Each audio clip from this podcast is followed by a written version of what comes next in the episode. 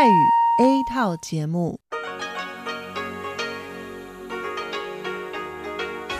ที่นี่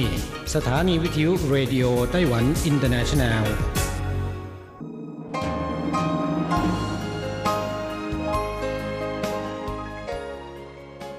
กลับมาฟังขณะนี้ท่านกำลังอยู่กับรายการภาคภาษาไทยเรดิโอไต้หวันอินเตอร์เนชันแนลหรือ RTI ออกกระจายเสียงจากกรุงไทเปไต้หวันสาธารณรัฐจีน เป็นประจำทุกวันนะครับ นอกจากรับฟังทางเครื่องรับวิทยุได้แล้ว ยังสามารถรับฟังรายการผ่านระบบออนไลน์ได้ที่ thai.rti.org.tw หรือที่ RTI Fanpage นะครับ ขอเชิญติดตามรับฟังรายการของเราได้ ตั้งแต่บัดนี้เป็นต้นไป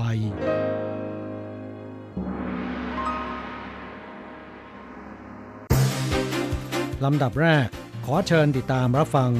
ข่าวประจำวัน สวัสดีครับ คุณผู้ฟังที่เคารพ ข่าววันศุกร์ที่ 12 มิถุนายน พุทธศักราช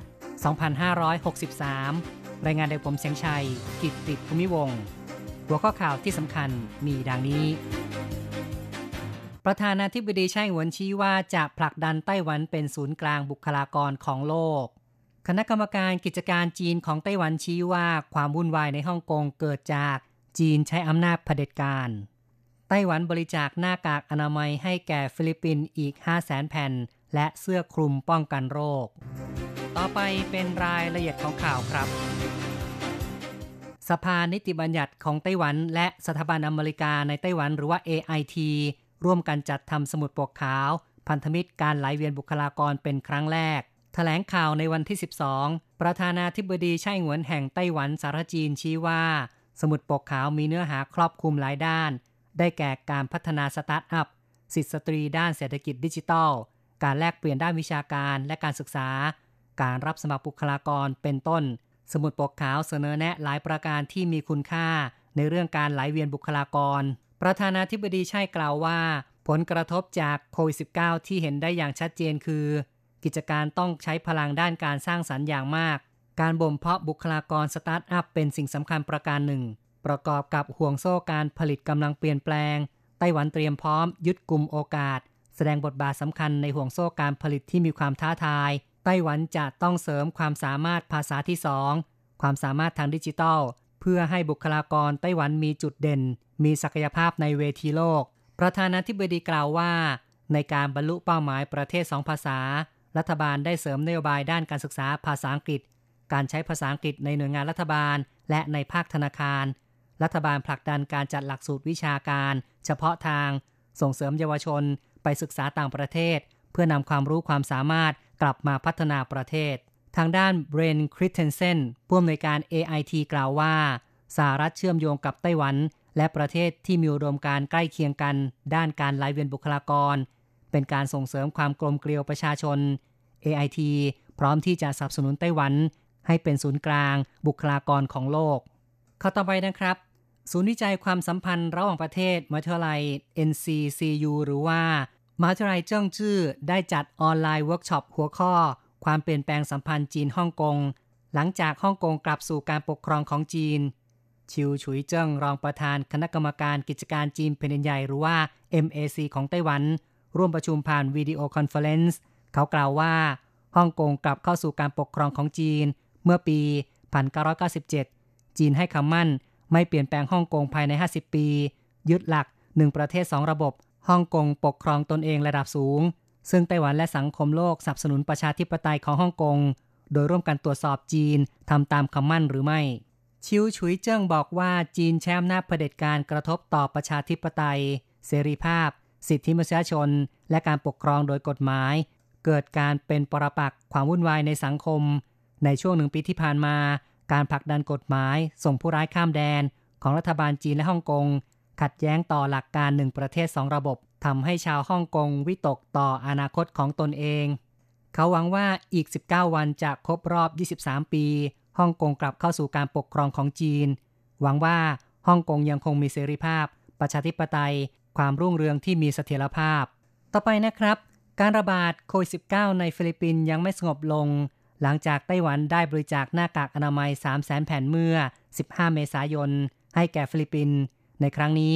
ได้บริจาคอีก ประกอบด้วย หน้ากาก surgical 5 0 0แสนแผ่น หน้ากาก N95 50,000 แผ่น เสื้อคลุมการแพทย์ 20,000 ชิ้น เสื้อคลุมธรรมดา 5,000 ชิ้น สิ่งของบริจาค 597 กล่อง ส่งถึงกรุงมะนิลาในตอนบ่ายวันที่ 11 มอบให้แก่กระทรวงสาธารณสุข และหน่วยงานแนวหน้า ได้แก่ตำรวจ และโรงพยาบาลต่างๆ ในฟิลิปปินส์ชีเพ่ยงผู้แทนไต้หวันประจำฟิลิปปินส์กล่าวว่า พวกเราเห็นว่าภาวะโรคระบาดในฟิลิปปินส์ยังไม่สงบ โดยเฉพาะในช่วงหนึ่งสัปดาห์ที่ผ่านมา มีผู้ติดเชื้อยืนยัน แต่ละวันเกินกว่า 500 ราย ในยามที่บุคลากรแนวหน้าด้านการแพทย์มีความกดดันอย่างมาก ภายใต้แนวความคิดร่วมกันต่อต้านโรค ไต้หวันจึงบริจาคอุปกรณ์ป้องกันศพบุคคล PPE อีกครั้ง ไต้หวันผ่อนคลายโครงการก่อสร้างขนาดใหญ่ในการว่าจ้างแรงงานต่างชาติ การรับเหมาโครงการ สาธารณูปโภคของรัฐบาล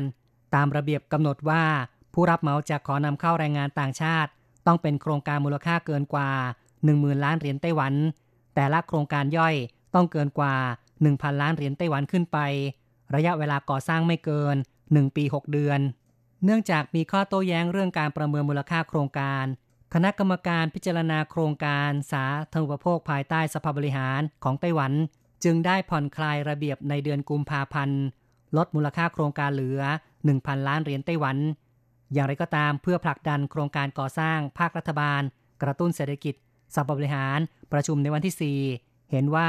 การว่าจ้างแรงงานต่างชาติ จะต้องเปิดรับสมัครแรงงานในประเทศก่อน จึงผ่อนคลายข้อจำกัดมากขึ้น ลดมูลค่าโครงการจาก 1,000 ล้านเหรียญไต้หวันเหลือ 100 ล้านเหรียญไต้หวัน หากนายจ้างรายเดียวกัน รับเหมาสองโครงการ โครงการละ 50 ล้านเหรียญไต้หวันขึ้นไปคำนวณรวมกันเพื่อขอนำเข้าแรงงานต่างชาติได้ ทั้งนี้การลดมูลค่าโครงการเหลือ 1,000 ล้านเหรียญไต้หวันคาดว่า จะทำให้มีการนำเข้าแรงงานต่างชาติ 1,382 คน หากลดเหลือ 100 ล้านเหรียญไต้หวัน จะนำเข้าเพิ่มเป็น 2,000 กว่าคนข่าวต่อไปนะครับ บริษัทจงหวาเทเลคอมเร่งเตรียมพร้อมเพื่อเปิดให้บริการระบบ 5G ซึ่งจะเริ่ม 1 กรกฎาคม และพยายามสร้างความเป็นผู้นำในวงการ ในวันที่ 10 ได้แถลงข่าว ร่วมมือกับกรุงไทเป ภายใต้การแนะแนวของคณะกรรมการการสื่อสารแห่งชาติหรือว่า NCC เปิดตัวรถโดยสารประจำทาง 5G คันแรกของไต้หวัน ทดลองให้บริการด้วยระบบสื่อสาร 5G ในเขตซินอี้ กรุงไทเปเชียจี้เมาประธานจงหวา Telecom แถลงว่า ตั้งแต่วันที่ 11 มิถุนายน จะเปิดให้ประชาชนทดลองโดยสารรถเมล์ 5G เป็นเวลา 3 สัปดาห์ เป็นการสัมผัสประสบการณ์ การสื่อสารข้อมูลรวดเร็วของ 5G ชมทีวี ระบบ 8K 4K เป็นการประยุกต์ 5G กับบริการต่างๆ ร่วมมือระหว่างภาครัฐ และเอกชนพัฒนาเมืองอัจฉริยะ บนรถเมล์ดังกล่าวมีการทดสอบความเร็วของระบบ 5G ด้วยเครื่องมือถือ Galaxy S20 ผลการดาวน์โหลดอยู่ที่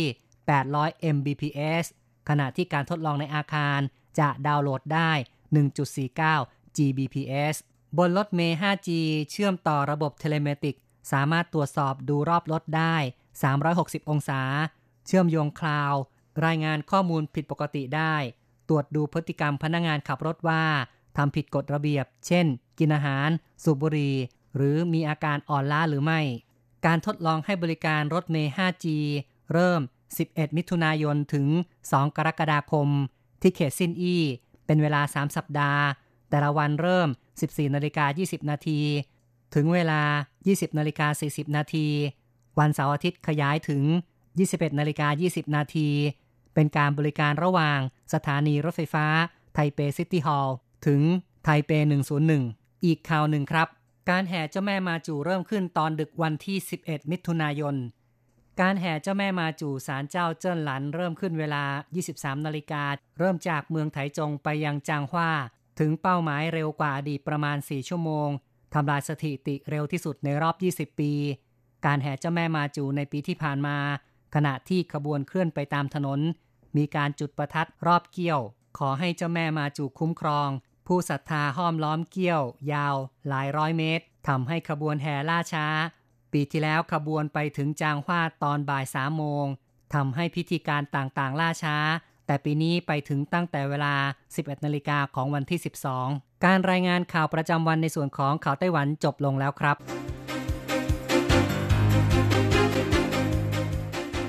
ต่อไปขอเชิญฟังข่าวต่างประเทศและข่าวจากเมืองไทยค่ะ สวัสดีค่ะ คุณผู้ฟัง RTI ที่คารพทุกท่าน ขอต้อนรับเข้าสู่ช่วงของข่าวต่างประเทศและข่าวประเทศไทยกับดิฉันมณพรชัยวุฒิ มีรายละเอียดของข่าวที่น่าสนใจดังนี้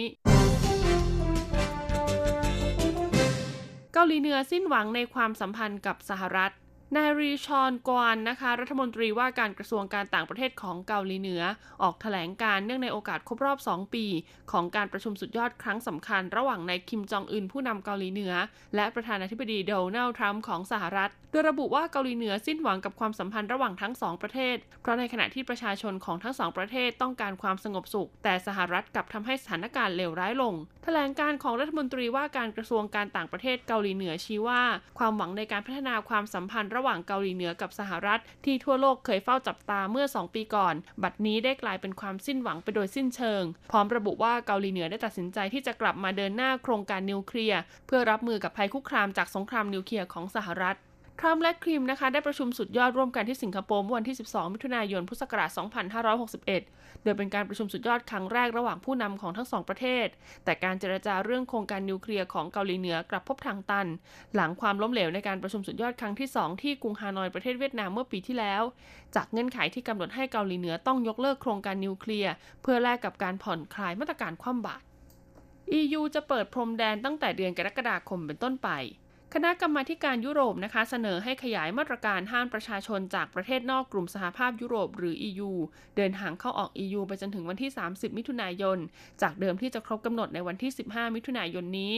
หลังจากนั้นค่ะจะขอให้สมาชิก EU นะคะทยอยยกเลิกมาตรการดังกล่าวตั้งแต่วันที่ 1 กรกฎาคมเป็นต้นไป ส่วนจะอนุญาตให้คนจากประเทศใดเดินทางเข้า EU ได้ จะต้องพิจารณาจากสถานการณ์แพร่ระบาดของโรคโควิด -19 ในแต่ละประเทศ รวมทั้งต้องดูว่าประเทศนั้นๆ อนุญาตให้คนจาก EU เดินทางเข้าประเทศได้ด้วยหรือไม่ ส่วนการเดินทางภายในกลุ่มประเทศ EU นะคะ ขอให้ชาติสมาชิกเปิดพรมแดนตั้งแต่วันที่ 15 มิถุนายนเป็นต้นไป เพื่อฟื้นฟูอุตสาหกรรมการท่องเที่ยว ซึ่งเป็นแหล่งรายได้สำคัญหลักของ EU หลังได้รับผลกระทบอย่างหนักจากสถานการณ์โควิด -19 ที่ผ่านมา เกาหลีใต้เพิ่มความเข้มในมาตรการเว้นระยะห่างทางสังคม เกาหลีใต้นะคะ ขยายระยะเวลาการใช้มาตรการเป็นระยะห่างทางสังคมที่เข้มขึ้นอย่างไม่มีกำหนด ในภูมิภาคที่มีประชาชนหนาแน่นที่สุดของประเทศ หลังมีการติดเชื้อแบบกลุ่มในเขตกรุงโซเพิ่มขึ้นอย่างต่อเนื่อง โดยรัฐมนตรีว่าการกระทรวงสาธารณสุขของเกาหลีใต้ระบุว่า จะมีการบังคับใช้มาตรการป้องกันการติดเชื้อที่เข้มขึ้นในกรุงโซและเมืองใกล้เคียงในจังหวัดคยองกี รวมถึงเมืองอินชอน เมืองท่าทางตะวันตก ใกล้กับกรุงโซ จนกว่าจำนวนผู้ป่วยใหม่ในพื้นที่จะลดลงเหลือเป็นเลขหลักเดียว มาตรการดังกล่าวนะคะ ยังรวมถึงการปิดสถานที่สาธารณะพิพิธภัณฑ์และสวนสาธารณะ ขณะที่บริษัทต่างๆ ก็ได้รับคำแนะนำให้ใช้ระบบการทำงานแบบยืดหยุ่น และให้ปฏิบัติตามมาตรการเว้นระยะห่างทางสังคมอย่างเคร่งครัด ส่วนสถานบันเทิงนะคะ เช่นบาร์และคลับจะถูกให้ปิดไปก่อน เช่นเดียวกับโรงเรียนกวดวิชา ข้อมูลของกระทรวงสาธารณสุขเกาหลีใต้นะคะพบว่าร้อยละ 96.4 ของผู้ป่วยโควิด -19 รายใหม่ ในช่วง 2 สัปดาห์ที่ผ่านมาอยู่ในเขตกรุงโซลขณะที่การกลับมามีผู้ป่วยใหม่ในอัตราที่เพิ่มขึ้นช่วงไม่กี่สัปดาห์ที่ผ่านมา ได้กดดันเจ้าหน้าที่สาธารณสุขต้องกลับมารณรงค์เรื่องการเว้นระยะห่างทางสังคม ที่เคยบังคับใช้ทั่วประเทศมาแล้วในช่วงระหว่างเดือนมีนาคมถึงพฤษภาคมที่ผ่านมาต่อไปเป็นข่าวจากประเทศไทยค่ะ มะเร็งตับพบมากเป็นอันดับหนึ่งในคนไทย แต่ละปีจะมีผู้เสียชีวิต 15,912 ราย นายแพทย์สมศักดิ์อัธศินอธิบดีกรมการแพทย์กระทรวงสาธารณสุขกล่าวว่า ประเทศไทยมีผู้ป่วยมะเร็งทั้งหมดปีละ 122,757 ราย มะเร็งตับและท่อน้ำดีถือเป็นมะเร็งที่พบอันดับหนึ่งในเพศชายและอันดับสองในเพศหญิง จากข้อมูลทะเบียนมะเร็งประเทศไทยปีพุทธศักราช 2558 พบว่า มีผู้ป่วยมะเร็งตับรายใหม่นะคะ2671ราย ในจำนวนนี้มีผู้เสียชีวิต 15,912 ราย ซึ่งมะเร็งตับที่พบมากในประเทศไทยมี 2 ชนิด คือมะเร็งของเซลล์ตับและมะเร็งท่อน้ำดีตับ โดยพบมากในภาคตะวันออกเฉียงเหนือและภาคเหนือ สาเหตุของมะเร็งตับนะคะ เกิดจากการเป็นพาหะของไวรัสตับอักเสบชนิด B ส่วนสาเหตุของมะเร็งท่อน้ำดีนะคะ เกิดจากพยาธิใบไม้ตับร่วมกับการรับประทานอาหารที่มีดินประสิว และไนไตรท์นะคะ เช่นปลาร้าปลาจ่อมปลาส้มแหนม นอกจากนี้ค่ะยังรวมไปถึงการดื่มสุราเป็นประจำ การรับสารอัลฟาท็อกซินนะคะ ซึ่งเกิดจากเชื้อราบางชนิด จะพบในอาหารประเภทถั่วข้าวโพดพริกแห้ง รวมถึงไวรัสตับอักเสบชนิด C นะคะ ก็เป็นปัจจัยเสี่ยงที่ทำให้เกิดมะเร็งตับได้ นายแพทย์จินดาโรจนะเมทินผู้อำนวยการสถาบันมะเร็งแห่งชาติกล่าวเกี่ยวกับอาการของมะเร็งตับว่า ผู้ป่วยแต่ละรายอาจมีการแสดงอาการแตกต่างกันไป โดยทั่วไปมักมีอาการในระยะแรก อาการส่วนใหญ่ที่พบคือแน่นท้อง ท้องอืดท้องเฟ้อเป็นประจำ อ่อนเพลียน้ำหนักลด ปวดหรือเสียดชายโครงขวา อาจคลำพบก้อนในช่องท้อง ตัวเหลืองตาเหลืองท้องโต และมีอาการบวมบริเวณขาทั้งสองข้างเป็นต้น หากมีอาการเหล่านี้ควรปรึกษาแพทย์เพื่อรับการตรวจวินิจฉัย เช่นการตรวจเลือดดูความผิดปกติของการทำงานในตับ การตรวจระดับสาร alpha-fetoprotein การอัลตราซาวด์เพื่อดูก้อนที่ตับ การเอ็กซเรย์คอมพิวเตอร์หรือการตรวจด้วยคลื่นแม่เหล็กเป็นต้น ผู้อำนวยการสถาบันมะเร็งแห่งชาติกล่าวต่อไปว่าการรักษามะเร็งตับและท่อน้ำดีมีหลายวิธี ซึ่งจำเป็นต้องประเมินโดยแพทย์ผู้เชี่ยวชาญเพื่อให้เหมาะสมกับผู้ป่วยแต่ละราย เนื่องจากมีปัจจัยที่ต้องคำนึงหลายประการสำหรับการป้องกันโรคที่ทำได้ คือการฉีดวัคซีนไวรัสตับอักเสบชนิด B ให้เด็กแรกเกิดทุกคน ไม่รับประทานปลาน้ำจืดที่ดิบ ปรับเปลี่ยนวิธีการดำเนินชีวิตและพฤติกรรมสุขภาพ รับประทานอาหารถูกต้องตามหลักโภชนาการ หลีกเลี่ยงอาหารที่มีสารก่อมะเร็ง เช่นอาหารที่อาจปนเปื้อนสารอัลฟาท็อกซิน อาหารที่มีดินประสิว และอาหารหมักดองเป็นต้น ทั้งนี้หากสงสัยว่ามีความเสี่ยงต่อมะเร็งตับควรรีบปรึกษาแพทย์เพื่อรับการวินิจฉัย โดยเฉพาะผู้ป่วยโรคตับเรื้อรังหรือมีประวัติโรคตับอักเสบ ควรรับการตรวจหามะเร็งอย่างสม่ำเสมอ ก็จะสามารถรักษาได้อย่างทันท่วงทีและลดอัตราการเสียชีวิตได้ กรมอนามัยลงพื้นที่ตรวจฟิตเนสนะคะ ย้ำต้องปฏิบัติตามมาตรการป้องกันโควิด -19 อย่างเข้มงวดแพทย์หญิงพรพิมลวิปุลากรอธิบดีกรมอนามัยกระทรวงสาธารณาสุข เปิดเผยภายหลังตรวจติดตามการปฏิบัติตามมาตรการผ่อนปรนนะคะ สถานประกอบการฟิตเนสที่ออกกำลังกายเพื่อป้องกันการแพร่ระบาดของโควิด -19 ในสถานประกอบการ จึงจำเป็นต้องมีการตรวจคัดกรองเจ้าหน้าที่ก่อนปฏิบัติงานทุกครั้ง ควรสวมใส่หน้ากากผ้าหน้ากากอนามัยตลอดเวลาขณะปฏิบัติหน้าที่ แต่จะยกเว้นให้ขณะที่สอนในคลาสห้องกิจกรรม รวมทั้งควรจำกัดผู้ให้บริการไม่เกิน 35 คนนะคะ แบ่งเป็น 3 โซน คือ 1 โซนออกกำลังกายแบบคาร์ดิโอจำนวน 18 คน โซนจักรยาน 8 คน เครื่องเดิน 2 คน โดยจำกัดเวลาไม่เกิน 30 นาที โซนที่ 2 ออกกำลังกายโดยการใช้อุปกรณ์จำกัดจำนวน7 คน โดยให้เวลาไม่เกิน 1 ชั่วโมง โซนที่ 3 ห้องกิจกรรมค่ะจำกัดจำนวน 8-10 คนอธิบดีกรมอนามัยกล่าวว่าสำหรับผู้มาใช้บริการนะคะ ก็จะต้องลงทะเบียนผ่านแอปพลิเคชันไทยชนะ สวมหน้ากากอนามัยหรือหน้ากากผ้าเมื่อเข้ามาใช้บริการ แต่ในขณะที่ออกกำลังกายก็สามารถถอดได้ เนื่องจากขณะออกกำลังกายร่างกายต้องการออกซิเจนมากขึ้น อย่างไรก็ตามค่ะยังต้องมีการเว้นระยะห่างในการใช้อุปกรณ์สำหรับการออกกำลังกาย 1-2 เมตร หลีกเลี่ยงการพบปะพูดคุยกันระยะใกล้ชิด ล้างมือบ่อยๆนะคะ ไม่ใช้มือสัมผัสใบหน้าตาปากจมูก ส่วนการใช้บริการห้องอาบน้ำหรือตู้เก็บของค่ะ ทางสถานประกอบการจะต้องมีการทำความสะอาดทุก ๆ 15-20 นาที เช่นเดียวกับผู้ที่มาใช้บริการนะคะ ก็จะต้องดูแลความสะอาดของตัวเองให้มากขึ้นเพื่อความปลอดภัย และป้องกันการแพร่ระบาดของโรคโควิด -19 อีกทางหนึ่งด้วยกระทรวงพาณิชย์ไฟเขียวต่างชาติลงทุนในประเทศไทยเดือนพฤษภาคม 20 ราย เงินลงทุน 440 ล้านบาท นายวุฒิไกรลีวิรพันธ์อธิบดีกรมพัฒนาธุรกิจการค้า ในฐานะเลขานุการคณะกรรมการการประกอบธุรกิจของคนต่างด้าวเปิดเผยว่า ในการประชุมของคณะกรรมการเมื่อวันที่ 27 พฤษภาคมที่ผ่านมา คณะกรรมการได้อนุญาตให้คนต่างชาติ 20 ราย ประกอบธุรกิจภายในประเทศไทยพรบต่างด้าว โดยส่วนใหญ่เป็นคนต่างชาติจากประเทศญี่ปุ่นเนเธอร์แลนด์และฮ่องกงซึ่งมีการนำเงินเข้ามาลงทุนประกอบธุรกิจกว่า 412 ล้านบาท ส่งเสริมให้เกิดการจ้างงานคนไทย 1,574คน รวมถึงมีการถ่ายทอดเทคโนโลยีอันเป็นองค์ความรู้เฉพาะโดยตรงจากประเทศผู้เข้ามาลงทุน สำหรับธุรกิจที่คนต่างด้าวได้รับอนุญาตนะคะ ได้แก่ธุรกิจบริการให้แก่บริษัทในเครือหรือว่าในกลุ่ม 6 ราย นักลงทุนจากประเทศญี่ปุ่น เกาหลีใต้ สมาพันธรัฐสวิต หมู่เกาะเคแมน และเนเธอร์แลนด์ เงินลงทุน 64 ล้านบาท ธุรกิจในหน้าค้าปลีกค้าส่ง 9 ราย นักลงทุนจากประเทศญี่ปุ่น นอร์เวย์ มาเลเซีย เยอรมนี สาธารณรัฐเซเซล และสิงคโปร์ เงินลงทุน 291 ล้านบาท ธุรกิจบริการให้แก่ลูกค้า 5 ราย นักลงทุนจากญี่ปุ่น ฮ่องกง และมาเลเซียเงินทุน 87 ล้านบาท ทั้งนี้ในเดือนมกราคมถึงเดือนพฤษภาคมพุทธศักราช 2563 คนต่างด้าวได้รับใบอนุญาต 112 ราย มีเงินลงทุนทั้งสิ้น 3,770 ล้านบาท และเมื่อเปรียบเทียบกับช่วงเดียวกันของปีที่แล้วปรากฏว่าจำนวนธุรกิจที่ได้รับอนุญาตเพิ่มขึ้น 29 ราย คิดเป็นร้อยละ 35 โดยธุรกิจที่ชาวต่างชาติเข้ามาลงทุนนะคะ อาทิบริการวิจัยและพัฒนาเมล็ดพลาสติกพลาสติก บริการให้คำปรึกษาแนะนำด้านการสร้างความรับรู้ต่อแบรนด์สินค้า และการพัฒนาธุรกิจรวมถึงการส่งสินค้าเคมีพันอุปกรณ์ใช้สำหรับระบบติดตาม และการตรวจสอบสถานะของรถบรรทุกเป็นต้นต่อไปเป็นการรายงานอัตราแลกเปลี่ยนประจำวันศุกร์ที่ 12 มิถุนายน พุทธศักราช 2563 อ้างอิงจากธนาคารกรุงเทพสาขาไทเปค่ะ โอนเงิน 10,000 บาท ใช้เงินเหรียญไต้หวัน 9,770 เหรียญ แลกซื้อเงินสด 10,000 บาท ใช้เงินเหรียญไต้หวัน 1120 เหรียญสำหรับการแลกซื้อเงินดอลลาร์สหรัฐ 1 ดอลลาร์สหรัฐ ใช้เงินเหรียญไต้หวัน 29.930 เหรียญ จบการรายงานข่าว สวัสดีค่ะ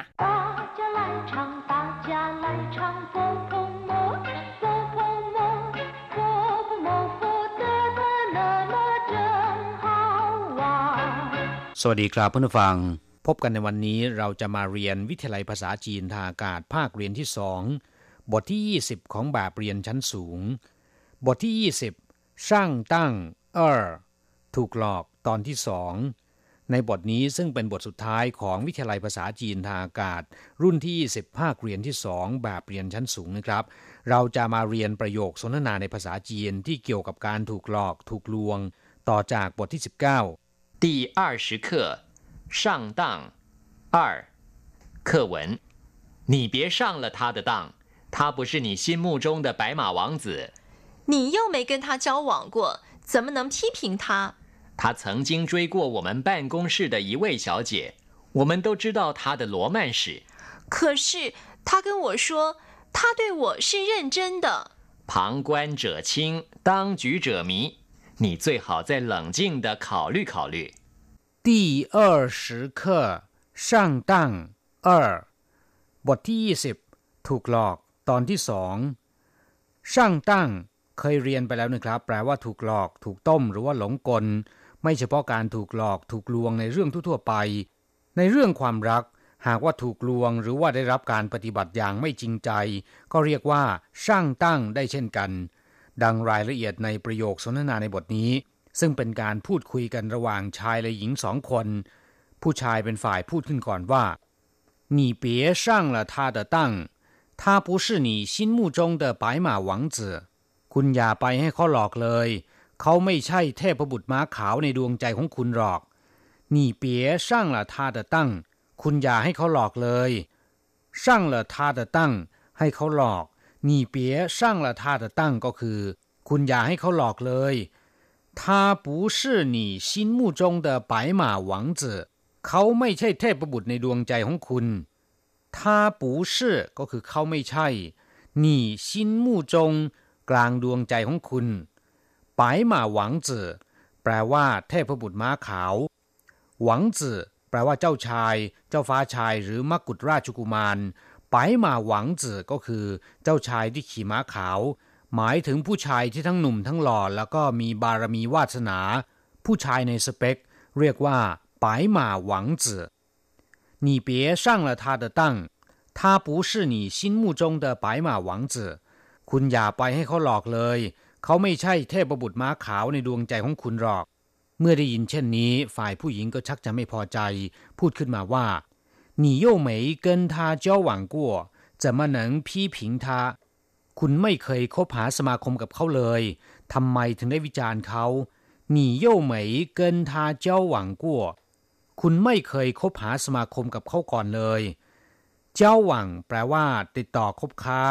เรียกว่าเจ้าหวัง ส่วนคำว่ากั้วที่อยู่ท้ายประโยคนะครับ หมายถึงสิ่งที่กระทำนั้นได้เกิดขึ้นมาแล้ว เจ้าหวังกั้วก็คือ เคยคบค้าสมาคมมาก่อน你又没跟他交往过 คุณไม่เคยคบค้าสมาคมกับเขามาก่อนเลยจะมาหนังพี่ผิงทาทำไมถึงได้วิจารณ์เขา พี่ผิงแปลว่าวิพากษ์วิจารณ์หรือว่ากล่าวหา พี่ผิงทาก็คือวิพากษ์วิจารณ์เขาจะมาหนังพี่ผิงทาทำไมถึงได้วิจารณ์เขา ฝ่ายผู้ชายก็ได้เล่าว่า 他曾经追过我们办公室的一位小姐，我们都知道她的罗曼史。 เขาเคยจีบผู้หญิงคนหนึ่งที่ทำงานของเรา พวกเราต่างก็รู้นิยายรักของเขา曾经แปลว่าเคย ส่วนคำว่าจุยมีความหมายว่าไล่ ไล่กวด ไล่ตาม หรือจีบก็ได้นะครับ ในที่นี้หมายถึงจีบ他曾经追过เขาเคยจีบบ้านกงชื่อก็คือสำนักงานที่ทำการ หรือที่ทำงาน我们办公室ที่ทำงานของเรา 一位小姐สาวคนหนึ่ง หรือสุภาพสตรีคนหนึ่ง ผู้หญิงคนหนึ่ง小姐ก็คือผู้หญิงสตรีนะครับ他曾经追过我们办公室的一位小姐เขาเคยจีบผู้หญิงคนหนึ่งในสำนักงานของเรา我们都知道他的罗曼史พวกเราต่างก็รู้นิยายรักของเขาหลัวมั่นสืคำนี้เรียกทับศัพท์ตามภาษาอังกฤษ romance นะครับ แปลว่า นิยายรัก ซึ่งจะแฝงไว้ด้วยความเจ้าชู้นิดๆ เรียกว่าหลัวมั่นสื我们都知道他的罗曼史พวกเราต่างก็รู้นิยายรักของเขา เมื่อได้ยินฝ่ายชายพูดเช่นนี้ ผู้หญิงก็พยายามแก้ต่างว่า可是他跟我说他对我是认真的แต่เขาพูดกับฉันว่า เขาจริงใจกับฉัน可是แปลว่า แต่ว่า แต่ถ้าว่า他跟我说 เขาพูดกับฉันว่า他对我แปลว่าเขาปฏิบัติต่อฉัน是认真的มีความจริงใจ จริงจัง หรือว่าเอาจริง他对我是认真的เขามีความจริงใจกับฉัน ฝ่ายผู้ชายจึงได้กล่าวเตือนว่า旁观者清当局者迷你最好再冷静的考虑考虑นี่เขาเรียกว่า คนเล่นงง คนดูหูตาสว่าง ทางที่ดีคุณควรจะใจเย็นๆ แล้วพิจารณาให้รอบคอบผังกวนเจ๋อชิง ตั้งจุ๋ยเจ๋อหมี แปลว่า คนเล่นงง คนดูหูตาสว่าง ผังกวนก็คือคนที่ชมอยู่ข้างๆ ที่ยืนดูเหตุการณ์อยู่ข้างๆ ผังกวนเจ๋อชิง ก็หมายถึงคนที่ดูเนี่ยหูตาสว่าง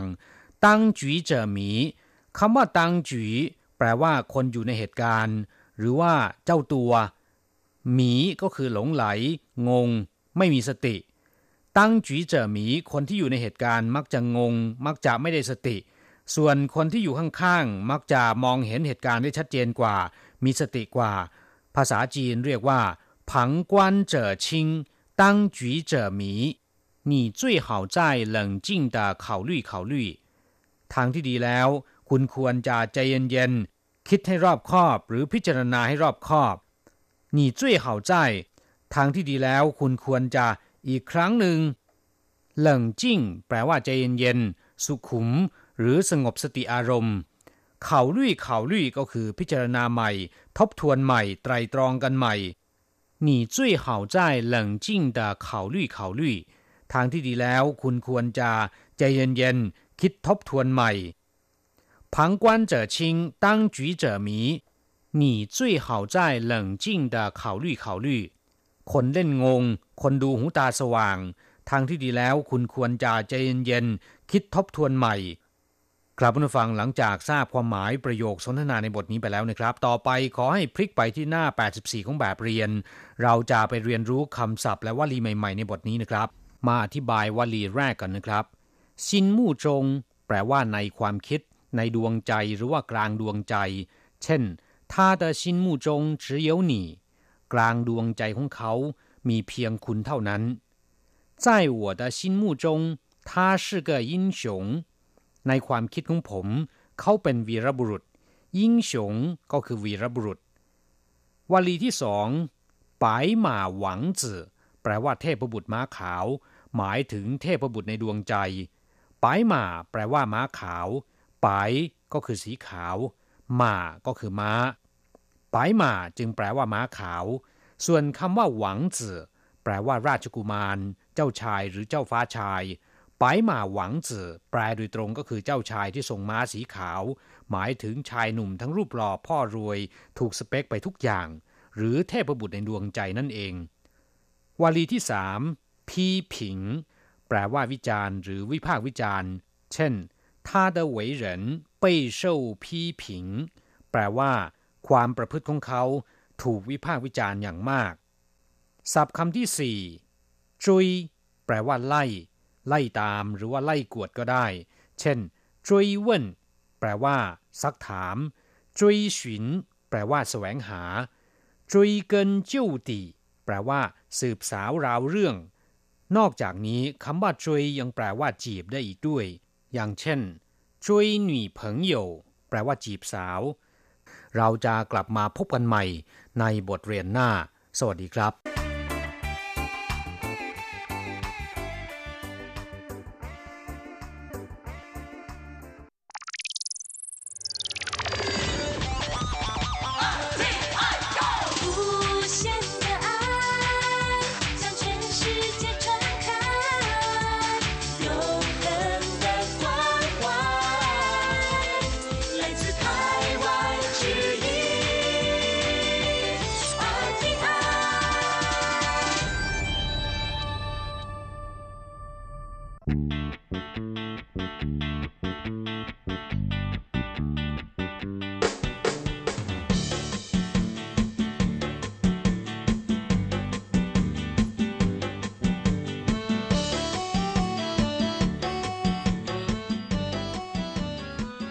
ครับผู้ฟังขณะนี้ท่านกำลังอยู่กับรายการภาคภาษาไทย RTI เอเชียสัมพันธ์นะครับลำดับต่อไปขอเชิญติดตามรับฟัง ข่าวคราวและความเคลื่อนไหวด้านแรงงานต่างชาติในไต้หวัน ในช่วง ขุนพลแรงงานไทย现在进行台湾地区有关外籍义工的新闻。外籍义工受限于十二年来台服务年限。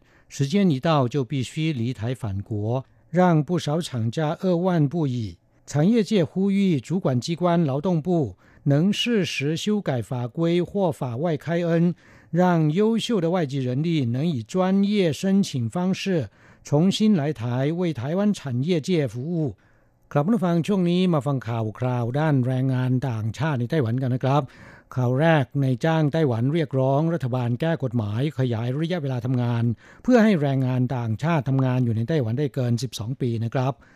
แรงงานต่างชาติทำงานในไต้หวันได้ไม่เกิน 12 ปี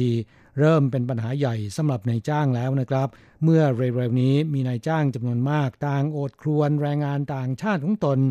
ฝึกฝนจนเชี่ยวชาญในหน้าที่การงาน แต่ต้องเดินทางกลับประเทศ เพราะว่าครบกำหนดระยะเวลาทำงาน 12 ปีและไม่สามารถกลับมาทำงานที่ไต้หวันได้อีกในจ้างต้องนำเข้าแรงงานคนใหม่มาฝึกฝน กลายเป็นความสูญเสียใหญ่หลวงของภาคอุตสาหกรรมของไต้หวันนะครับ กลับมาฟังที่นี่คมอุตสาหกรรมหูเข่าในเมืองซินจู ปัจจุบันมีผู้ประกอบการ 434 โรงงาน ว่าจ้างแรงงานต่างชาติร่วม 10,000 คน ไม่เพียงแต่สร้างงานให้แรงงานไต้หวันกว่า 65,000 ตำแหน่ง ยังสร้างมูลค่าการผลิตกว่า 650,000 ล้านเหรียญไต้หวันต่อปี และในจำนวนแรงงานต่างชาติที่ทำงานอยู่ในนิคมอุตสาหกรรมแห่งนี้ มีจำนวนมากที่เป็นกำลังแรงงานกลุ่มหลัก แต่ปีสองปีมานี้ผู้ประกอบการกำลังประสบปัญหาปวดหัว เมื่อแรงงานต่างชาติที่ตนว่าจ้าง ฝึกฝนจนมีความเชี่ยวชาญในหน้าที่การงานจำเป็นต้องเดินทางกลับประเทศเนื่องจากระยะเวลาทำงานครบกำหนด 12 ปีนะครับทำให้ต้องนำเข้าแรงงานชุดใหม่มาฝึกฝนต่อ ไม่เพียงแต่จะเสียต้นทุนและก็เวลาในการฝึกฝนแรงงานชุดใหม่ ยังเป็นความสูญเสียของภาคการผลิตของไต้หวัน ผู้ประกอบการจำนวนมากเริ่มส่งเสียงดัง เรียกร้องรัฐบาลให้ความสำคัญในปัญหานี้ ด้วยการแก้กฎหมายหรือผ่านร่างกฎหมายคนเข้าเมืองและเศรษฐกิจใหม่ เพื่อให้แรงงานต่างชาติที่มีทักษะฝีมือสามารถยกระดับเป็นแรงงานกึ่งฝีมือ ช่วยพัฒนาเศรษฐกิจของไต้หวันได้ต่อไปนะครับโยลี่ International หนึ่งในผู้ประกอบการฉีดขึ้นรูปโลหะในนิคมอุตสาหกรรมหูเขา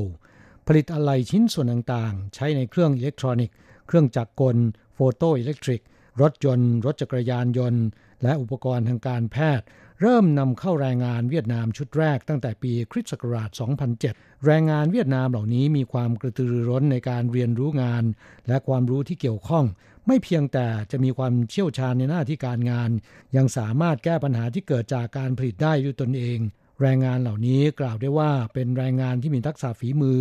แต่น่าเสียดายต้องทยอยเดินทางกลับประเทศ เนื่องจากครบกำหนดระยะเวลา 12 ปี โดยไม่สามารถอยู่ทำงานในไต้หวันได้ ต้องเดินทางไปทำงานที่ประเทศอื่นต่อ และทางบริษัทต้องฝึกฝนคนงานใหม่ต่อไป ถือเป็นความสูญเสียใหญ่หลวงทั้งต่อโรงงานแล้วก็ต่อไต้หวันเลยทีเดียวนะครับ นายเชี่ยหมิงหยาง กรรมการผู้จัดการใหญ่ของบริษัทกล่าวว่า ภาคอุตสาหกรรมได้สร้างปฏิหารทางเศรษฐกิจของไต้หวันให้เป็นที่ประจักษ์แก่สายตาของชาวโลกมาแล้ว ขณะเดียวกันได้ช่วยฝึกฝนแรงงานต่างชาติที่มีทักษะฝีมือเป็นจำนวนมาก แต่น่าเสียดายเนื่องจากกฎหมายบังคับให้แรงงานต่างชาติที่มีทักษะเหล่านี้ ไม่สามารถอยู่ทำงานช่วยพัฒนาเศรษฐกิจของไต้หวันได้ต่อไป โดยปัญหานี้นะครับไม่ได้เกิดขึ้นกับโรงงานโยลี่เท่านั้น แต่กำลังเป็นปัญหาใหญ่ของทุกโรงงานในไต้หวัน จึงเรียกร้องขอให้รัฐบาลให้ความสำคัญแก้ปัญหานี้โดยเร่งด่วนนะครับกลับมาฟังเนื่องจากอัตราการเกิดในไต้หวันลดลงอย่างต่อเนื่อง ส่งผลให้ไต้หวันต้องเผชิญกับปัญหาและภาวะวิกฤตที่เกิดจากการเปลี่ยนแปลงของโครงสร้างประชากร การปันผลทางประชากร หรือการได้ประโยชน์ทางเศรษฐกิจจากการเปลี่ยนแปลงทางประชากรหมดสิ้นลงไปในปีคริสต์ศักราช 2027 หรือในอีก 7 ปีข้างหน้าทำให้ไต้หวันประสบภาวะขาดแคลนแรงงานอย่างหนัก โดยเฉพาะอย่างยิ่งแรงงานที่มีทักษะฝีมือระดับปานกลาง หรือแรงงานกึ่งฝีมือนะครับ เช่น พนักงานประกอบเครื่องจักร พนักงานควบคุมเครื่องจักร และพนักงานการผลิตเป็นต้น จากการสำรวจของกระทรวงเศรษฐการขาดแคลนสูงถึง 210,000 คน ส่วนใหญ่เป็นความต้องการในภาคการผลิต ดังนั้นคณะกรรมการพัฒนาแห่งชาติของไต้หวัน จึงได้ร่างกฎหมายคนเข้าเมืองและเศรษฐกิจใหม่ เพิ่มการว่าจ้างแรงงานกึ่งฝีมือ ได้แก่แรงงานต่างชาติที่มีทักษะฝีมือและทำงานในไต้หวันครบ 6 ปีขึ้นไป ยกระดับให้เป็นแรงงานกึ่งฝีมือได้ หรือนักเรียนนักศึกษาที่จบการศึกษาในไต้หวัน ในระดับมัธยมปลาย หรืออาชีวศึกษา สามารถเข้าทำงานในไต้หวันต่อไปได้ โดยกำหนดให้ในายจ้างต้องจ่ายค่าจ้างไม่ต่ำกว่า 41,393 เหรียญไต้หวัน สำหรับแรงงานในภาคการผลิตและ 32,000 เหรียญสำหรับผู้อนุบาลในครัวเรือน เมื่อได้รับการยกระดับเป็นแรงงานกึ่งฝีมือแล้ว จะไม่ถูกจำกัดระยะเวลาทำงานเหมือนแรงงานต่างชาติทั่วไปอีกต่อไป ร่างกฎหมายฉบับนี้ได้ผ่านการอนุมัติจากสภาบริหารแล้ว แต่น่าเสียดายไม่ผ่านการพิจารณาของสภานิติบัญญัตินะครับนางเฉินเหมยหลิง อดีตประธานคณะกรรมการพัฒนาแห่งชาติกล่าวว่า ปัจจุบันหลายประเทศใช้มาตรการและเสนอเงื่อนไขต่างๆ ดึงดูดบุคลากรที่มีทักษะฝีมือเดินทางไปทำงานในประเทศ ไต้หวันจะมีความคิดต่อต้านหรือไม่ต้อนรับชาวต่างชาติไม่ได้ เนื่องจากทุกวันนี้ไต้หวันกำลังประสบกับปัญหาขาดแคลนแรงงานในทุกระดับชั้น โดยเฉพาะแรงงานกึ่งฝีมือ จากตัวเลขของสำนักงงานสถิติแห่งชาติพบว่าขาดแคลนมากกว่า 200,000 คน แต่ตามกฎหมายการจ้างงานในปัจจุบัน แรงงานต่างชาติในภาคการผลิต แต่ละคนทำงานได้ไม่เกิน 12 ปี เมื่อครบกำหนดเวลาแล้วต้องเดินทางกลับประเทศ ไม่สามารถอยู่ทำงานในไต้หวันได้ต่อไป จึงมีนายจ้างจำนวนมากสะท้อนว่าเป็นเรื่องน่าเสียดายมากที่เราได้ฝึกและก็สอนเทคนิคการทำงานให้แก่แรงงานต่างชาติ มาเป็นเวลา 12 ปี จนมีทักษะฝีมือและเชี่ยวชาญในหน้าที่การงานเป็นอย่างมาก แต่แล้วไม่ให้อยู่ทำงานต่อไป สุดท้ายพวกเขาก็ถูกประเทศอื่นๆ แย่งตัวไป นอกจากแรงงานภาคการผลิตแล้วนะครับ แรงงานต่างชาติในภาคสวัสดิการสังคม เช่นผู้อนุบาลในครัวเรือน ซึ่งทำงานได้ไม่เกิน 14 ปี ผู้อนุบาลต่างชาติเหล่านี้ มีความผูกพันกับผู้สูงอายุหรือผู้ป่วยที่ถูกดูแล มีความไว้วางใจ มีความผูกพันซึ่งกันและกัน กฎหมายกลับบังคับให้พวกเขาอยู่ทำงานในไต้หวันต่อไปไม่ได้ เป็นเรื่องที่ไร้เหตุผล ทำไมไม่ให้แรงงานต่างชาติในภาคการผลิตและภาคสวัสดิการสังคม ซึ่งไต้หวันมีความต้องการเป็นอย่างมาก ยกระดับเป็นแรงงานกึ่งฝีมือ อยู่ทำงานในไต้หวันต่อไปได้ ซึ่งไม่เพียงแต่จะถูกหลักสิทธิมนุษยชน ยังสอดคล้องกับความต้องการของชาวไต้หวันและภาคอุตสาหกรรมการผลิตของไต้หวันด้วยนะครับ อดีตประธานคณะกรรมการพัฒนาแห่งชาติของไต้หวันผู้นี้กล่าวว่า หลายคนเป็นห่วงกังวลว่าร่างกฎหมายคนเข้าเมืองและเศรษฐกิจใหม่ ซึ่งจะอนุญาตให้แรงงานต่างชาติที่มีทักษะฝีมือ สามารถยกระดับเป็นแรงงานกึ่งฝีมือทำงานในไต้หวันต่อไปได้ จะส่งผลกระทบต่อโอกาสทำงาน หรือว่าฉุดค่าจ้างของแรงงานท้องถิ่นให้ต่ำลงไปนั้น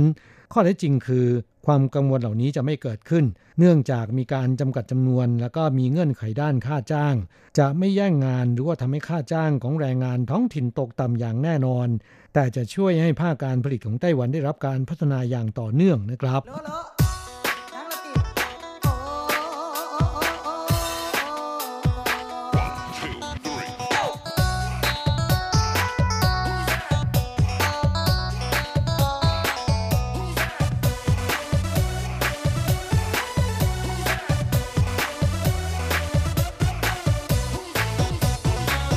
ต่อไปมาฟังข่าวคราวที่ทำให้คนไต้หวันต้องตะลึง เมื่อแรงงานไทยยกให้แมงแคงเป็นไวอาก้าธรรมชาติ จับกินกันเป็นๆผู้เชี่ยวชาญเตือนว่าระวังพยาธิและสารเคมีนะครับ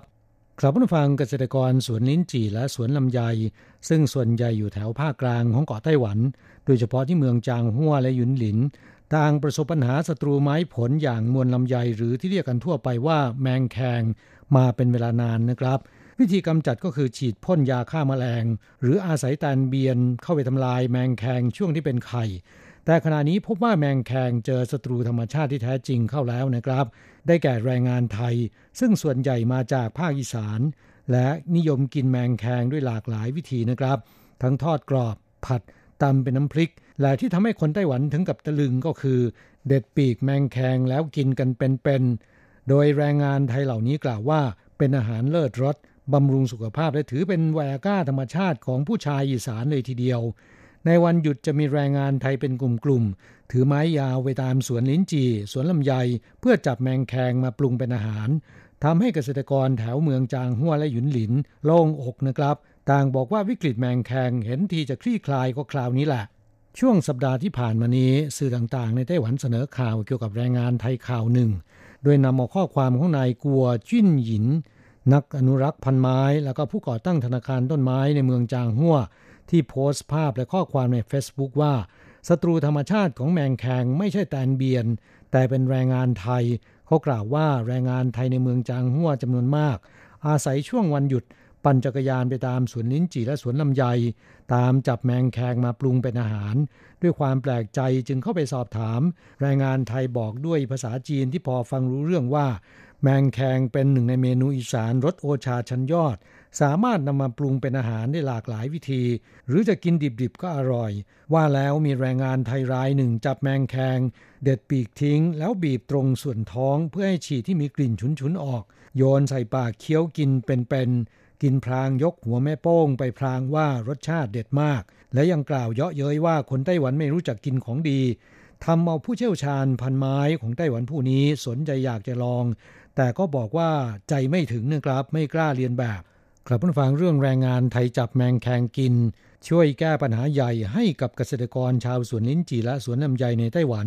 ก่อนหน้านี้เคยมีผู้ใหญ่บ้านในเมืองจางหัวโพสต์รูปภาพและข้อความใน Facebook ของตัวเองเช่นกันว่า เห็นคนงานไทยกลุ่มหนึ่งกำลังจับมวลลำไยหรือว่าแมงแคงตามสวนลิ้นจี จึงเข้าไปถามว่าเอาไปทำอะไร คนงานไทยบอกว่าเอาไปกิน ผู้ใหญ่บ้านรายนี้เกิดความสงสัยจึงตามไปดู เห็นคนงานไทยนำมวลลำไยทอดกรอบในกระทะร้อนๆ จากนั้นทานกันอย่างอริดอร่อย คนงานไทยยังเล่าว่าแมงแคงถือเป็นหนึ่งในสุดยอดเมนูของคนอีสาน ราคาขายในเมืองไทยสูงถึงตัวละบาท แต่ขณะที่จับต้องใช้เทคนิค กล่าวคือจะใช้ไม้ตีเบาๆ บนต้นไม้ให้มันตกใจ ก็จะปล่อยสารพิษออกมาแล้วก็ขดแขนขาแกล้งตายตกลงพื้น จากนั้นเก็บใส่ถังล้างให้สะอาด นำไปทอดในน้ำมันร้อนๆอย่างกรอบ บีบมะนาวแล้วก็ใส่เครื่องปรุงอย่างตะไคร้และพริก หรือจะทำเป็นน้ำพริก หรือแจ่วแมงแคงก็สุดแสนจะอร่อยนะครับ อย่างไรก็ตามนางปายกุ้ยฟาง หัวหน้ากองสภาพแวดล้อมพืชผลที่ฟาร์มไทยจงกล่าวเตือนว่า มีเกษตรกรบางส่วน ใช้วิธีฉีดยาฆ่ามาแมลงจำกัดมวลลำไยหรือว่าแมงแคง หากจับมแมลงนี้มากินโดยไม่ระวัง อาจจะได้รับอันตรายจากสารเคมี หัวหน้ากองสภาพแวดล้อมพืชผลที่ฟาร์มไทยจงผู้นี้กล่าวว่า มวลลำไยมักจะเข้าทำลายลำไยหรือว่าลิ้นจี่ในช่วงที่แตกยอดอ่อน และแทงช่อดอก ดูดกินน้ำเลี้ยงของช่อดอก หรือว่าผลอ่อนของลำไย ลิ้นจี่ทำให้ดอกร่วงเหี่ยว ผลอ่อนเน่าเสียหายก่อให้เกิดการสูญเสียผลผลิตอย่างมาก ถ้าจับตัวเต็มวัยของมวลลำไยจะมีกลิ่นฉุน อาจจะมีอาการแพ้ตามผิวหนังแสบร้อน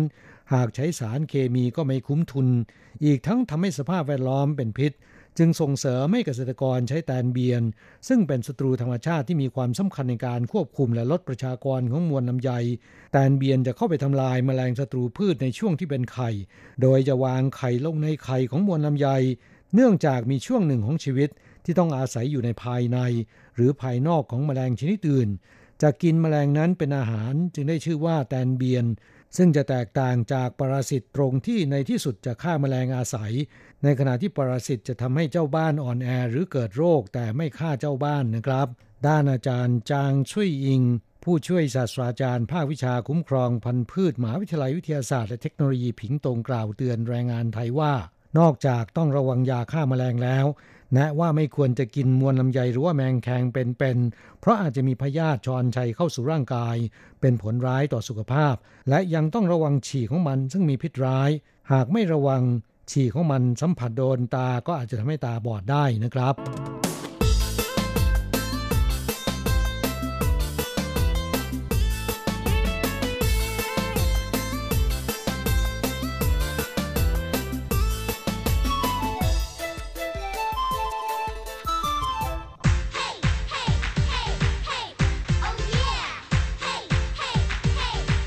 อยากรู้ไหมไต้หวันมีอะไรดี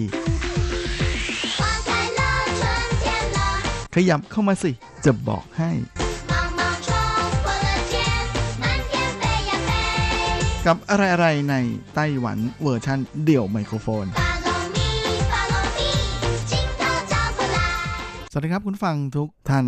ลาสำหรับสัปดาห์นี้อะไรๆในไต้หวันก็กลับมาพบกับคุณฟังแล้ว เช่นเคย นะสำหรับสัปดาห์นี้ก็ขอเปิดรายการกันด้วยข่าวดีจากรัฐบาลไต้หวันนะฮะเพราะว่าหลังจากที่สถานการณ์การแพร่ระบาดของเจ้าโควิด -19 ในไต้หวันนั้น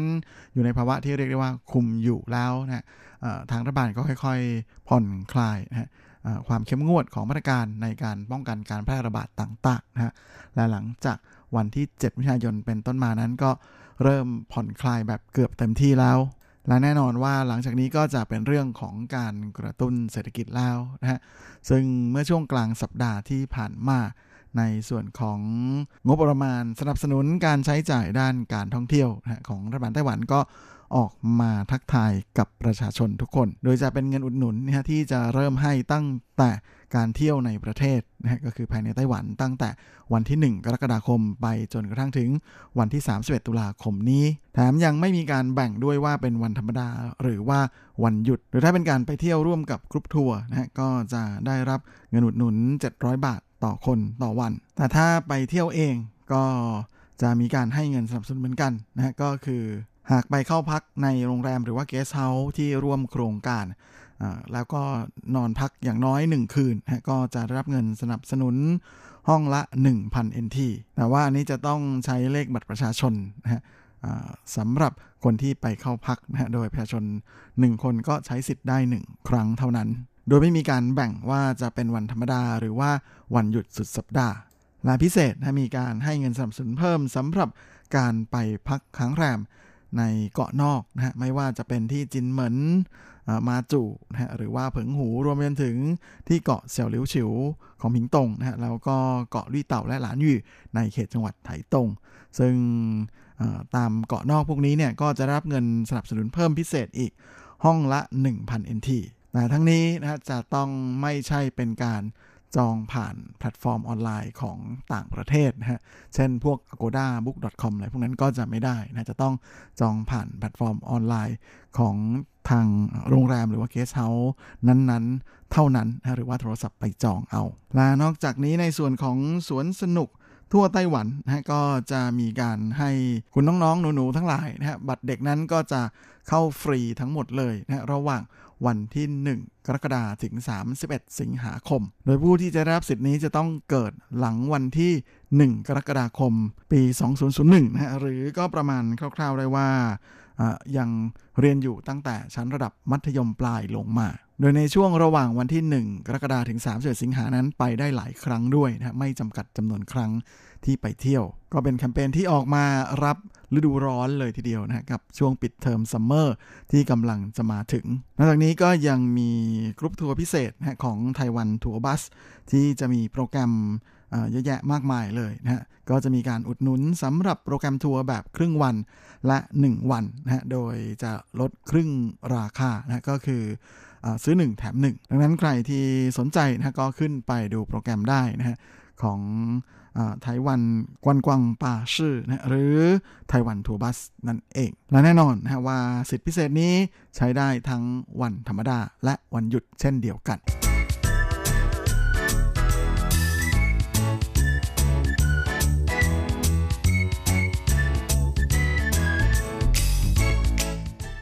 และสำหรับในช่วงของทีระพาไปเที่ยวสัปดาห์นี้นะฮะเราก็ลงไปกันที่ไถหนานก่อนดีกว่านะช่วงนี้ ไถหนานกำลังเหลืองอารามสดใส จากสีเหลืองทองของดอกคูณนะที่กำลังบานสะพรั่งไปทั่วทั้งสวนสาธารณะริมน้ำสู่ชั่วเหอถีกงหยวนนะฮะซึ่งก็อยู่ในเขตอันติ้งชีของนครไถหนาน ที่นี่ตอนนี้นะฮะก็ถือเป็นแหล่งถ่ายภาพ เช็คอินอัพไอจีที่ใหม่กำลังมาแรงเลยนะฮะช่วงนี้ดอกคูณกำลังบานสะพรั่งเต็มที่ ใครอยากได้ภาพสีเหลืองทองสวยงามอารามตานะก็รีบเลยนะครับ สัปดาห์นี้จะเป็นสัปดาห์ที่สวยที่สุดยังไงผมจะทิ้งพิกัดเอาไว้บนเว็บไซต์นะให้ทุกท่านได้ไปตามรอยกัน ก็ต้องบอกว่าสวยมาก ๆ เลยนะฮะขอบอกขอบอก เห็นแล้ว มาหายคิดถึงช่วงดอกคูณบานที่เมืองไทยเลยนะครับ แล้วก็ขอทิ้งช่วงไทยนี้เอาไว้นะว่าดอกคูณในไต้หวันนั้นเขาเรียกว่าอาปัวเลอร์ฮวาจริงๆ ในไทเปก็มีนะแต่ว่าของไทเปนั้นยังไม่ถึงนะต้องประมาณเดือนหน้านะฮะก็ปลายเดือนนี้กับต้นเดือนหน้านะก็จะเริ่มบานเต็มที่ โดยของไทเปตรงโซนที่จะบานเยอะๆนั้นก็คือบริเวณริมถนนเรียบแม่น้ำจีหลงนะฮะที่เรียกว่าหมิงสุยลู่นะตรงนั้น ก็ไปเรื่อย ๆ เลยนะจะปลูกต้นคูณเต็มข้างทางเลย เอาไว้ถ้าบานเมื่อไหร่นะผมก็จะรีบมารายงานกับทุกท่านเลย นอกจากนี้นะฮะมาช่วงกำลังเข้าหน้าร้อนแบบนี้เนี่ยในไต้หวันก็ยังมีดอกไม้ อีกชนิดหนึ่งที่บานสะพรั่งเต็มไปหมด นั่นก็คือดอกหางนกยูงฝรั่งนะซึ่งช่วงนี้กำลังออกดอกสีแดงส้มนะสวยงามเลย อันนี้ก็มีแทบจะทั่วทั้งประเทศเลยเหมือนกันนะเพราะว่ามาเป็นดอกประจำฤดูร้อนเลยนะเห็นดอกนี้บานเมื่อไหร่ปุ๊บนะฮะก็จะรู้แล้วว่าเป็นดอกฤดูร้อนทีนี้ท้องถนนก็เลยแม่สวยๆ โดยเฉพาะทางใต้นะฮะที่มีทั้งสีเหลืองๆ แล้วก็สีแดงๆนะฮะสวยแบบแม่สีสันบาดตาบาดใจจริง ๆและนอกจากนี้นะครับมาก็ยังมีอีกจุดหนึ่งนะใครที่อยู่ทางเหนือก็ไม่ต้องน้อยใจนะยังมีแหล่งให้ไปถ่ายภาพเช็คอินแห่งใหม่เหมือนกันนะฮะก็จะเป็นจุดที่อยู่บนทางเดิน เรียบริมทะเลทางเดินเขาเรียบริมทะเลนะที่มีชื่อว่าปีเถาเจียว ซึ่งแม่เรานักท่องเที่ยวไทยนะที่ชอบเดินทางมาเที่ยวเองนั้นก็นิยมไปเดินกันมากเลย และ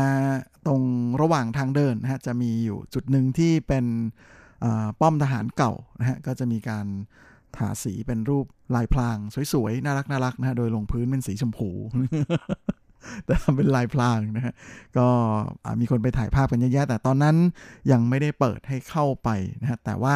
ตอนนี้เนี่ยแหมเขาเปิดแล้วนะโดยเริ่มเปิดตั้งแต่เมื่อเดือนพฤษภาคมที่ผ่านมานี่เองนะฮะ โดยตรงจุดนี้เนี่ยเขาเรียกกันว่าทิงเทาอิงชีหรือค่ายฟังเสียงคลื่นนะแหม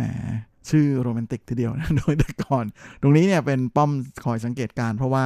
เป็นจุดที่อยู่ริมทะเลใช่ไหมก็ต้องระวังเผื่อจะมีค่าศึกนะยกพลมาขึ้นบกแถวๆนี้ แต่หลังจากที่สถานการณ์ด้านการรบนะการทหารนั้นมันค่อยๆซาไปนะแล้วก็แม้หลายสิบปีมานี้ก็ไม่มีปัญหาอะไรพวกแบบนี้อีกแล้วเนี่ยป้อมทหารตรงนี้ก็เลยถูก ทิ้งให้รกร้างนะแล้วก็เพิ่งจะมีการนำมาปรับปรุงใหม่นะฮะแล้วก็มาทาสีใหม่สวยๆ งามๆแบบที่เราเห็นกันนะมีคนถ่ายภาพหลายคนเลยมาถ่ายภาพแถวนี้นะแต่ว่ายังไม่ได้เข้าไปนะฮะตอนนี้เข้าไปแล้วเนี่ยก็จะได้เห็นอีกบรรยากาศหนึ่งนะของค่ายทหารนะฮะซึ่งจะมีตึก ข้างๆข้างซ้ายและข้างขวานะฮะอยู่ 2 อาคารอยู่ 2 หลังด้วยกันโดยที่นี่นั้นก็มีการปรับปรุงใหม่ แล้วก็เปิดเป็นร้านกาแฟ แล้วก็ขายเครื่องดื่ม ขายอาหารแบบง่ายๆด้วยนะก็เลยกลายมาเป็นจุดที่คนนิยมมาพักผ่อนกันนะเวลามาเดินเขาแถวๆปีเถาเจี่ยวตรงนี้ ใครไปใครมาก็จะแวะมาฟังเสียงคลื่นตรงนี้ เพราะว่าวิวดีทีเดียวนะแม่ก็รู้อยู่แล้วว่าเป็นป้อมสังเกตการณ์นั้นเขาจะต้องตั้งอยู่ในชัยภูมิที่สามารถเห็นได้กว้างนะฮะแบบไกลสุดลูกหูลูกตาเนะเพื่อจะได้สังเกตการได้อย่างครอบคลุม ดังนั้นถ้าใครที่มีโอกาสได้ไปเดินเขาเที่ยวแถวๆปีเท้าเจียวนะฮะซึ่งก็เป็นจุดที่ไปง่ายๆอยู่แล้วไม่ยากนะฮะ โดยที่นี่ก็มีประภาคารปีโถนะฮะที่เรียกกันว่าปีโถเติงถาด้วย โดยประภาคารแห่งนี้จริง ๆ แต่ก่อนในสมัยญี่ปุ่น ปกครองเกาะไต้หวันอยู่นั้นก็มีสร้างอยู่แล้วนะเพียงแต่ว่าในช่วง สงครามโลกครั้งที่2เนี่ยก็โดนกองทัพอเมริกันนะทิ้งระเบิดจนพังเสียหาย แล้วก็หลังจากนั้นในปีคริสต์ศักราช 1971 ก็มีการสร้างขึ้นมาใหม่นะโดยสร้างขึ้นที่จุดตำแหน่งเดิมนะแต่ว่ารูปทรงนั้นเปลี่ยนไปนะโดยของเดิมเป็นปราคารหกเหลี่ยมนะแต่ว่าของใหม่ที่สร้างขึ้นเป็นแบบทรงกลมซึ่งความสูงของประภาคารนั้นก็สูง 12.3 เมตร นะฮะแต่ละคืนก็จะมีการเปิดไฟนะเพราะว่าเป็นประภาคารที่ยังมีการใช้งานอยู่ในปัจจุบัน เพื่อที่จะเป็นตัวบอกตำแหน่งทิศทางนะให้กับเรือที่อยู่ในทะเลนะโดยสามารถมองเห็นไกลถึงประมาณ 6.6 ไมล์ทะเลเลยทีเดียว อย่างไรก็ดีด้วยความที่ช่วงนี้ทางเดินที่จะไปอยังประภาคารนั้น อยู่ในสภาพที่ชำรุดนะแล้วก็อาจจะมีอันตราย ดังนั้นจึงปิดนะฮะไม่ให้ใช้บริการโดยแน่นอนว่าพอทางเดินไปมีการปิดแล้วเนี่ยตัวประภาคารก็เลยปิดด้วยนะไม่เปิดให้เข้าชมสำหรับการเดินทางไปเที่ยวแถวปีเทาเจียวนั้นก็เป็นอะไรที่ค่อนข้างจะสะดวกฟุดๆเลยทีเดียวนะฮะสามารถที่จะไปได้หลายเส้นทางนะฮะ โดยนั่งรถไฟไปลงที่สถานีฟูหลงนะฮะหลังจากนั้นก็ต่อรถเมล์สาย 791 ของ